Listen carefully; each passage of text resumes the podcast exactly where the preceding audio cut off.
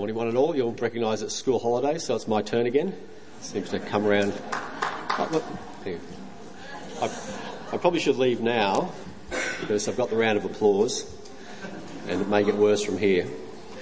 We're going to start in just a moment with a film clip. Now, some of the folks here who are perhaps a little grey-headed will know this film as one of the finest films ever made. Made in 1941, stars... I could do it like a trivia thing here and you could guess what it is, but 1941, starring Walter Pidgeon and Maureen O'Hara, set in a Welsh mining town. Anyone like to hazard a guess, apart from David already knows? How Green Was My Valley, what a champion.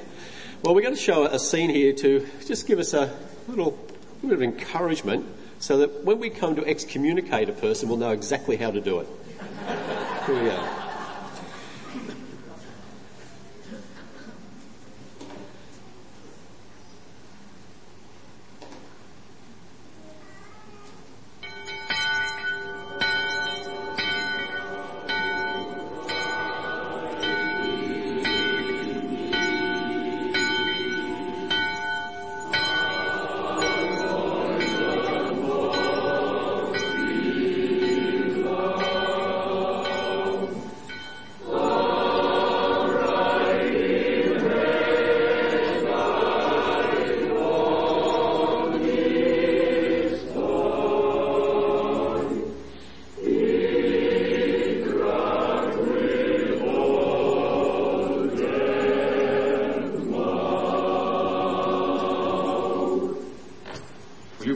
In your places, there's to be a meeting of the deacons.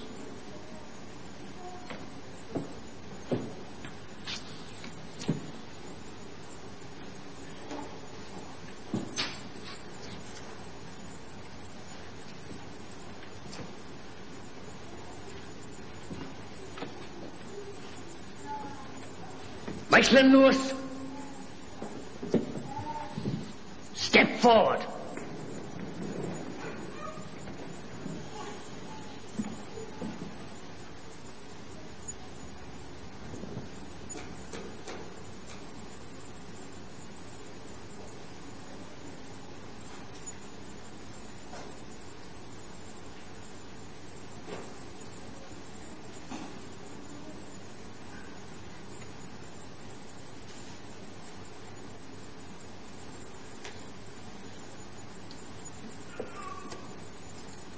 Your sins have found you out, and now you must pay the price of all women like you. You have brought a child into the world against the commandment. Prayer is wasted on your sort. You should be cast out into the utter darkness till you have learned your lesson. Maitland Lewis, do you admit your sin?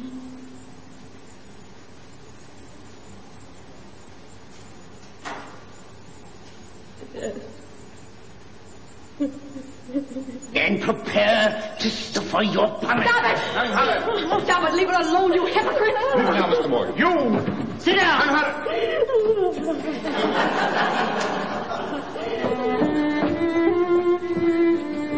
How could you stand there and watch them? Cruel old men groaning and nodding to hurt her more. That is not the word of God. Go thou and sin no more, Jesus said. Unhurried.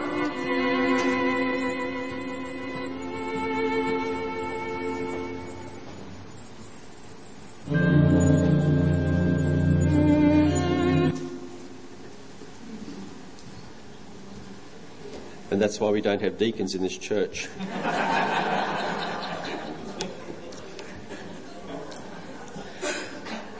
We've heard the passage read that we're looking at this morning, but as we go to look at it more carefully, let's pray. Father, we just ask that you might guide us through this passage. We know there's some difficult issues in it, and we just ask you would speak to our hearts and minds this morning as we seek to learn from it. We do this in Jesus' name for his sake. Amen. So the issue being kind of addressed this morning... Oh, yes, I forgot about that thing. Yes, the issue being addressed this morning by Paul in this particular passage is really about how a church ought to address the issue of the presence of an unrepentant overtly sinful member of his congregation. Well, one way to do it is follow the guidelines of the clip I just showed. Call someone out, shame them, kick them out of the church. Another move might be the practice in the recent past of the Roman Catholic Church, which has been revealed by the Royal Commission into Child Sexual Abuse. When you find out who the perpetrator of a particular sinful behaviour is, you simply move them to another parish and hide it all and declare that the victim is in fact the guilty party. But maybe there's another way. Maybe there's actually a godly way. Maybe there's a Christian way. And I think this is the way that Paul commends to the church at Corinth. And we'll be aware, of course, or at least I suppose we might be aware, that the church at Corinth was not always a savoury place, and Paul had to write a letter to them earlier to draw out and to reveal some of the concerns that he had for that church and how it was behaving. And some of that will come into what we look at this morning. So my plan is to look at this subject under three broad headings based on this passage. The first is the context of the specific problem that is being dealt with. Remember, it is a specific problem in this particular church, but it does have general principles that underpin it. The Christian way of dealing with that problem. And then the third one, which seems perhaps a little left field, but is very much part of the passage, is the designs of Satan. What is the devil trying to do in these kinds of situations? So in order to look at it, first of all, we're going to need to get a bit of context. So that's the first point, the context of the specific problem. We need to actually go back to look at 1 Corinthians chapter 5. And Paul's words here are quite blunt. Let's have a quick read of the passage. It says, "It is actually reported that there is sexual immorality among you, and of a kind that is not tolerated even among pagans. For a man has his father's wife." Now I assume that means his stepmother. "And you are arrogant.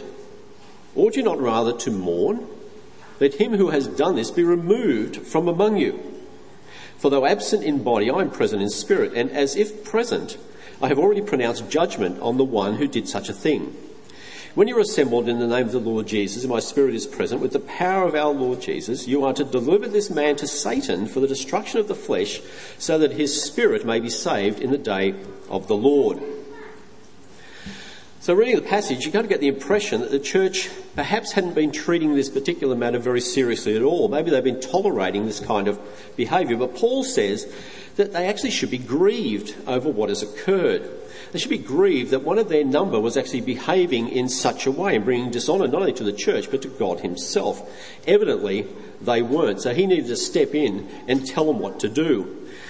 He told them they needed to confront the matter and they needed to confront the person promptly and firmly.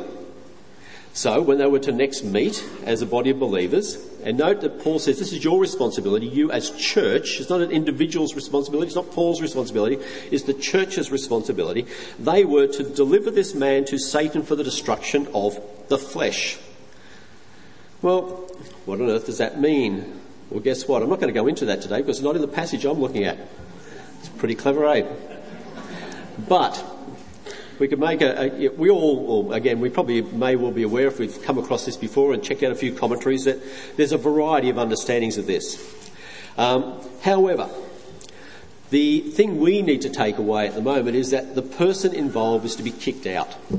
They're to be excommunicated from the church, put out of fellowship. Verse 13 of 1 Corinthians chapter 5 says, "God judges those who are outside the church, but for you guys inside, purge the evil person from among you." So Paul makes that point. This person is to be removed from fellowship in the church. We would call it excommunication, perhaps. But note something much more important even than that, that the ultimate purpose of this very decisive and fairly blunt action is mentioned in verse 5. It says, so that his spirit may be saved in the day of the Lord. So here's the purpose, that his spirit may be saved in the day of the Lord. Now with that just sort of in our minds, with that as a bit of background, we can kind of move on to see what the what's happening from this point. So now what? The guy's been kicked out. What happens next? And it's clear from 2 Corinthians chapter 2, this is the passage we're looking at today, that the church has followed Paul's instructions. The person's been removed. What do you do now? They've got the offender away from there. He's out of fellowship. He's been excommunicated. What is the next step? So point two, what's the Christian way of dealing with this person, this situation? We look at verse 5 of chapter 2 of 2 Corinthians. Now, if anyone has caused pain, he has caused it not to me, but in some measure, not to put it too severely, to all of you. So he's addressing the church here. Paul begins to answer the now what question by reminding the Corinthian Christians of how the situation should really be understood. The sinful behaviour of this person, this immoral man, should be a cause of some measure of pain to the Corinthians. It isn't necessarily a cause of pain to Paul. He's had to step in. It's been a bit of a bother to him. But the pain, perhaps, that has come to the Corinthians isn't necessarily even the pain of the sinful behaviour itself, but rather the pain that comes with the rebuke that Paul had to give them. So they've experienced some measure of pain because Paul's had to tell them off. Look, guys, you need to get your act right. You need to do the right thing. The things that are happening that you can't tolerate, you need to do something about that. There's been some pain. No doubt also there would be pain associated with the fact that someone has sinned in their midst, and they've come to realise that. So once they realise the gravity of the situation, they acted decisively. No doubt there's some measure of pain in the realisation and also in the reality of seeing a brother out of fellowship and that brother having a future that's quite uncertain. And so acknowledging the painful nature of the whole situation, Paul then goes on to tell them what they should do next. For such a one, this punishment by the majority is enough. So you should rather turn to forgive and comfort him, or he may be overwhelmed by excessive sorrow. So I beg you to reaffirm your love for him. This particular couple of verses, or these particular verses, seem to suggest that the man has actually now turned from his sin, that he's actually become repentant. So the action that they've taken has actually had an effect. He's actually changed his ways. The punishment itself has done the work for which it's intended. You know, and he says, for such a one, the punishment by the majority is enough. So note the words, for such a one. It probably suggests that it may not have turned out that way. This particular one has acted in an appropriate manner. Has actually responded to the kind of thing that has been done. Has responded to church discipline, so to speak. And so they then have a responsibility. This man has not continued in this sin. It appears that this man has changed, that this man has repented. So what next? What in the case of a person who's been excluded or has been put under some sort of discipline within the context of church? What do you do next if the person then turns around? So they are to turn from their punishment, forgive and comfort, to reaffirm their love for him. Now I know, we all know, that forgiveness is the right thing. It's the thing the Bible teaches us, that we ought as Christians to forgive. But that doesn't make it easy. Forgiveness might be right, but it's not necessarily the easy thing to do, particularly if we're the wronged party. But the reality is that forgiveness is fundamental to the gospel. Jesus gave his life on a cruel cross that we might know God's forgiveness. You know, he bore our penalty in our stead that we might receive forgiveness. He took the punishment. Remember, as Jesus died, he said to his executioners, "Father, forgive them, they know not what they do." And one of the wonderful examples that Jesus gives, and there are many, many examples in the Gospels of Jesus forgiving, but one of the great examples, of course, is the example of his forgiveness of Peter. Because in the example of forgiveness of Peter, there's not only forgiveness, there is also restoration. You remember the situation, Peter had denied Jesus 3 times before the cock crowed. He had even denied it with oaths. It sounds like he was swearing as well, so he was fairly firm in his denial. You know, so he had denied the Christ that he claimed to want to follow, even to death. After Jesus' resurrection, you remember Peter was out fishing, and Jesus came, and Peter jumped out of the boat and ran to him. But Jesus then took him aside, and he gave Peter the opportunity to declare his love for him. He said, Peter, do you love me? He said it 3 times. And each time Peter said, Lord, you know I love you. He gave Peter the opportunity 3 times to say that he loves him. How many times had Peter denied him? 3 times. Jesus was bringing him back. Jesus was restoring him to fellowship. Not only that, after each declaration of love, Jesus commissioned Peter to further ministry. He said, not only do you love me, he said, well, Peter, feed my sheep. Peter, tend my sheep. Peter, feed my lambs. He commissioned Peter to ministry. So in other words, Peter drawn back into fellowship with Jesus, the one whom he had wronged, but not only was the restoration just personal, it was so complete that Peter was commissioned to go and serve. And we all know that, in fact, that's what happened. So Jesus demonstrated compassion, forgiveness.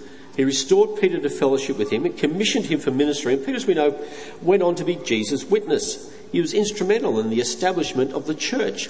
He preached that sermon at Pentecost where 3,000 people were converted. He proclaimed the gospel throughout the course of the remainder of his life, and he ultimately died the death of a martyr in Rome. Why all that? Because he had been forgiven. Because he had been restored. So the New Testament teaches over and over again that forgiving is simply part of the normal Christian life, both as individual Christians, but also as whole churches. Let me just give you a few examples of passages from Scripture, and I'll just 4 examples of passages of Scripture that teach us to forgive. In Matthew chapter 6, forgive us our debts, as we also forgive our debtors. For if you forgive men when they sin against you, your Father in heaven will forgive you also. But if you do not forgive men their sins, your Father will not forgive your sins. Mark 11. And when you stand praying, if you hold anything against anyone, forgive him, so that your Father in heaven may forgive you your sins. Or Matthew 18. Then Peter came to Jesus and asked, Lord, how many times shall I forgive my brother when he sins against me? Up to 7 times?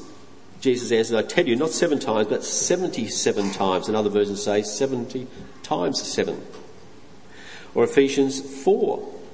Be kind and compassionate to one another, forgiving each other, just as in Christ God forgave you. And then a 5th one in Colossians chapter 3. Therefore, as God's chosen people, holy, dearly loved, clothe yourselves with compassion, kindness, humility, gentleness and patience. Bear with each other and forgive whatever grievances you may have against one another. Forgive as the Lord forgave you. See, forgiven people forgive people. Forgiven people forgive people. One extraordinary example of that kind of forgiveness, though in a sense it's not completely applicable here because it's actually about forgiving someone who's wronged who's not part of the church. But one incredible example of that, which is a real challenge to us, occurred just a few years ago, in fact 10 years ago this year, in Lancaster County in Pennsylvania, where a fellow by the name of Charles Roberts entered an Amish school, and he kicked out the teacher and all the boys and kept 10 little girls.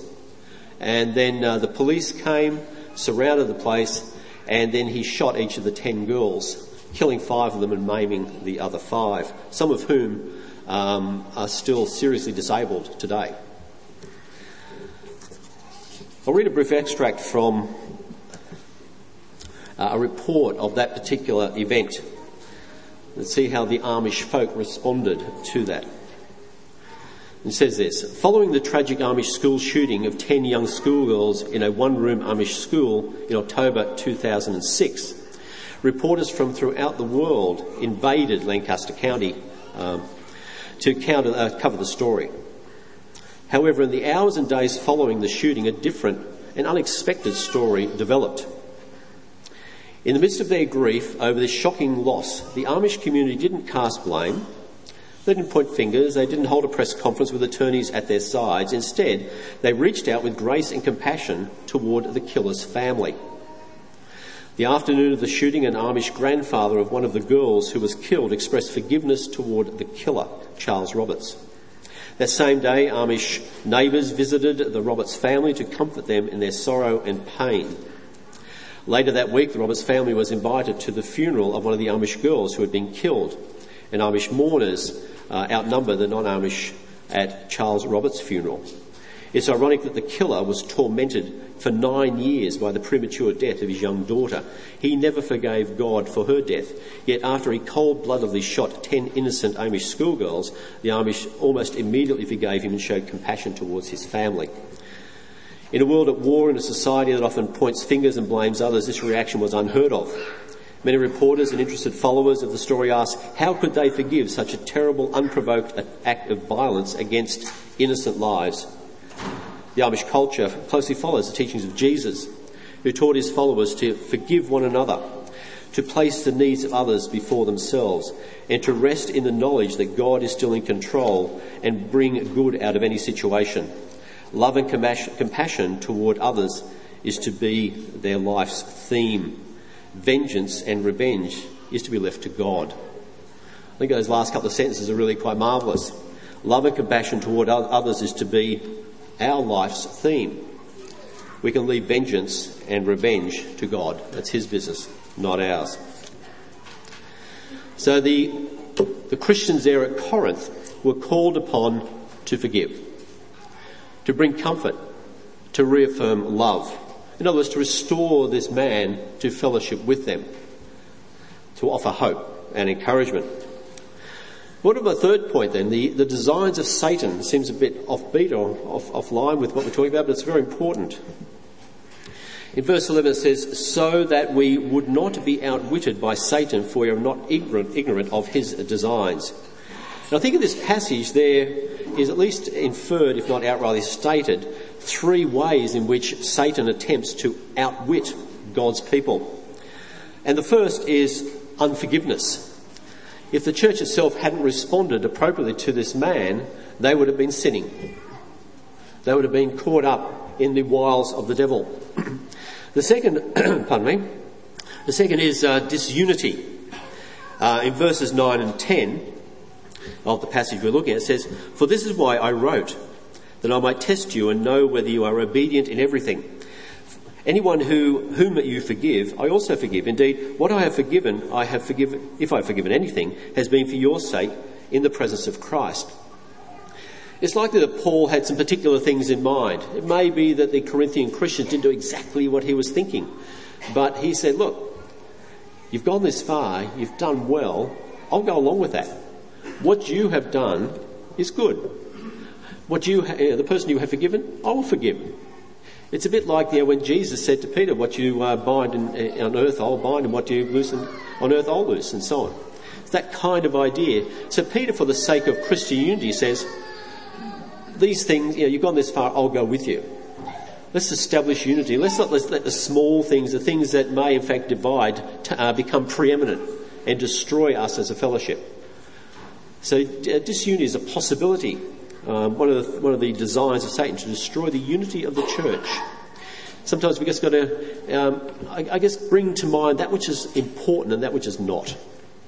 And just let the not go. Just leave it.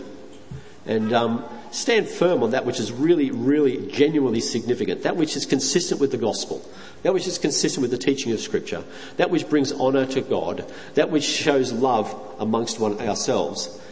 Set ourselves aside for a bit. Think of others.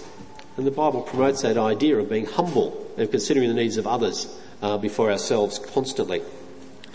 Let us avoid disunity, because it is a ploy, a design of the devil to destroy the work of the gospel. And the third thing, I want to go into this one a little bit more detail, the notion of despair. Verse 7, it says, so you would rather turn to forgive and comfort him, or he may be overwhelmed by excessive sorrow.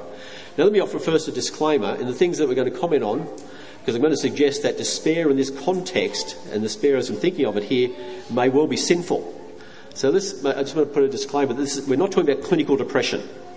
We're not talking about an illness. Quite a different thing. It's like saying, if we're talking about depression, it's like saying cancer is evil. Cancer is something that you must have got because you sinned. It's not that at all. We're thinking something quite different here. We're thinking about the consequences of excessive sorrow. We know what they can be. You know, if a person feels really let down by the church, they may turn to act in ways that we might consider a bit irrational, but it's certainly real for them. So some people will turn away and do things like say, oh, if I'm not good enough for them, I may as well just do whatever I like. Just indulge themselves in sinful behaviour. Or they may simply turn away altogether and whatever faith they had is lost. And they may never target the doors of a church again. There are all sorts of things that can happen. A person who has a bit of an insight into this, I think, which I find quite interesting, is, of course, the wonderful C.S. Lewis. I'm going to read a passage from the Screwtape Letters in just a moment. But there are other examples too we find in the Bible. I think if we think about the way Jesus welcomed Peter back into the fold after he had denied Christ, and we compare that with the way Judas Iscariot acted after he too had denied Christ, that they are chalk and cheese. What's Peter do? Hops out of the boat and runs to Jesus. Jesus then welcomes him into the fold. What's Judas Iscariot do? He sinks into despair. He thinks he is unforgivable. He can do no good, and so he kills himself. His despair led to a really drastic response. We read about this kind of thing too regularly in the press, in the media. We hear often reports of those unfortunate folk who are trapped on places like Manus Island and Nauru, who sink into despair. Why? Because they have no hope. You know, there's no way they can get off that place. There's no way they can move to something else. They're there in a kind of a limbo land with no direction, no hope for their future. What happens? Despair. But there's a way of thinking about this Christianly, and I think C.S. Lewis has a bit of a handle on it. Now, just for those who are unfamiliar, has anyone heard of the Screwtape Letters, by the way? Oh, quite a large number, that's good. I won't go into much detail, but just so you know, it's a short book. Yay thick. I would recommend it to you highly. Well worth a read. You can actually download it as a PDF online if you so desire, or you can buy a copy.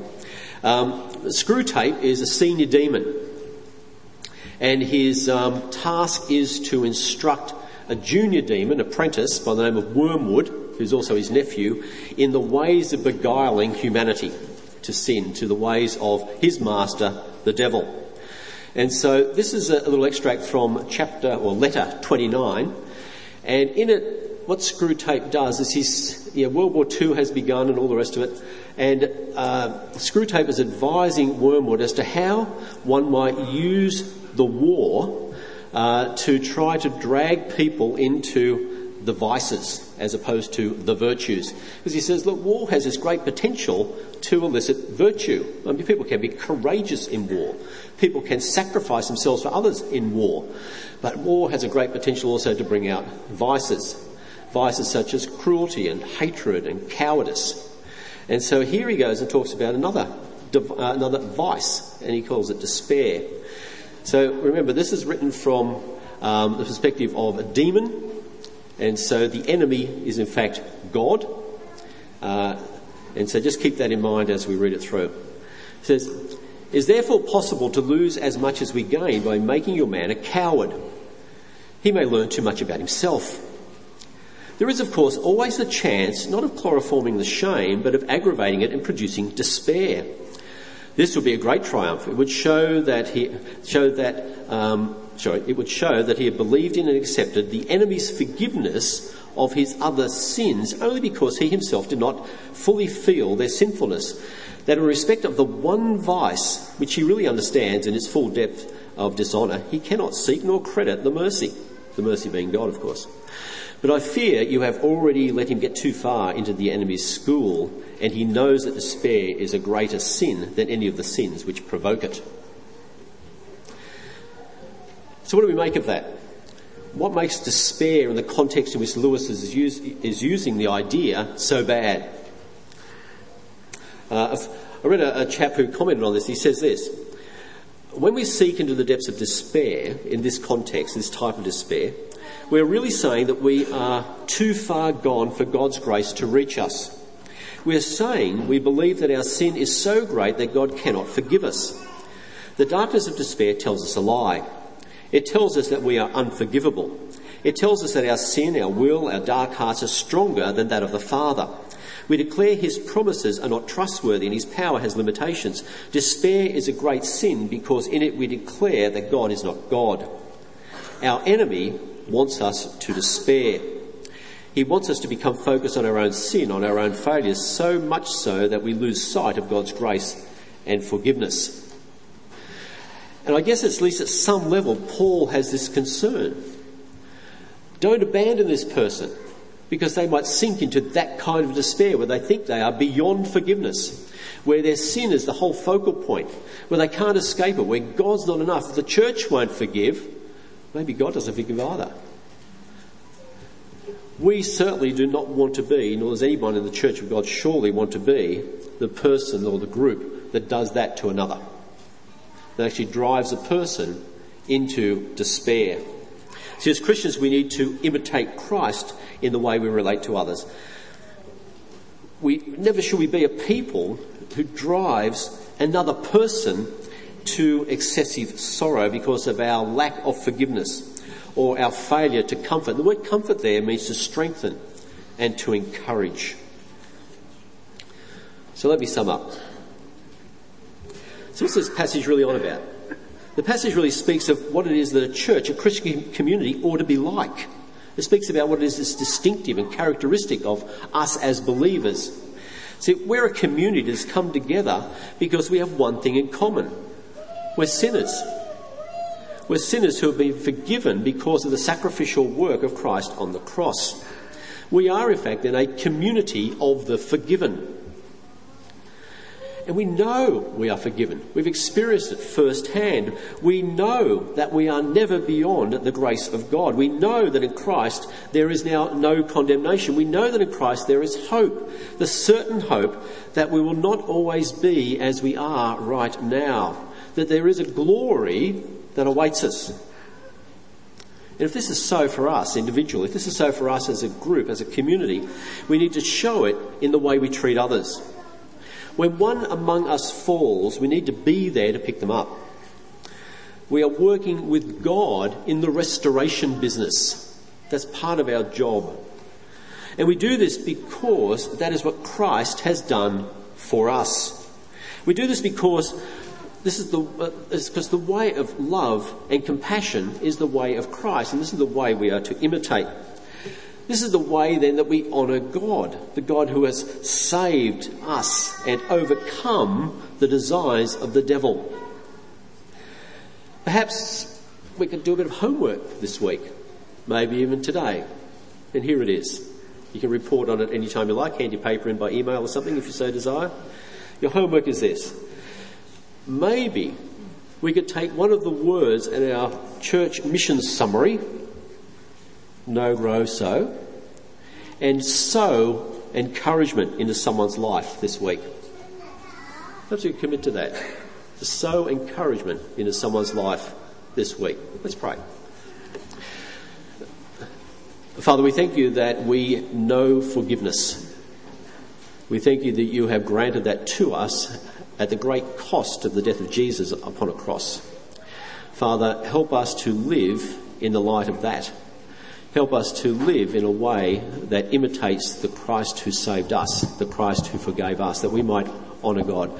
Lord, where there are situations, no matter how difficult, help us to work through what needs to be done, that we as a group will know what it is to forgive because we have been forgiven, that we will practice forgiveness, that we will practice comforting, and that we'll reaffirm our love. This we pray in the name of Jesus our Lord. Amen.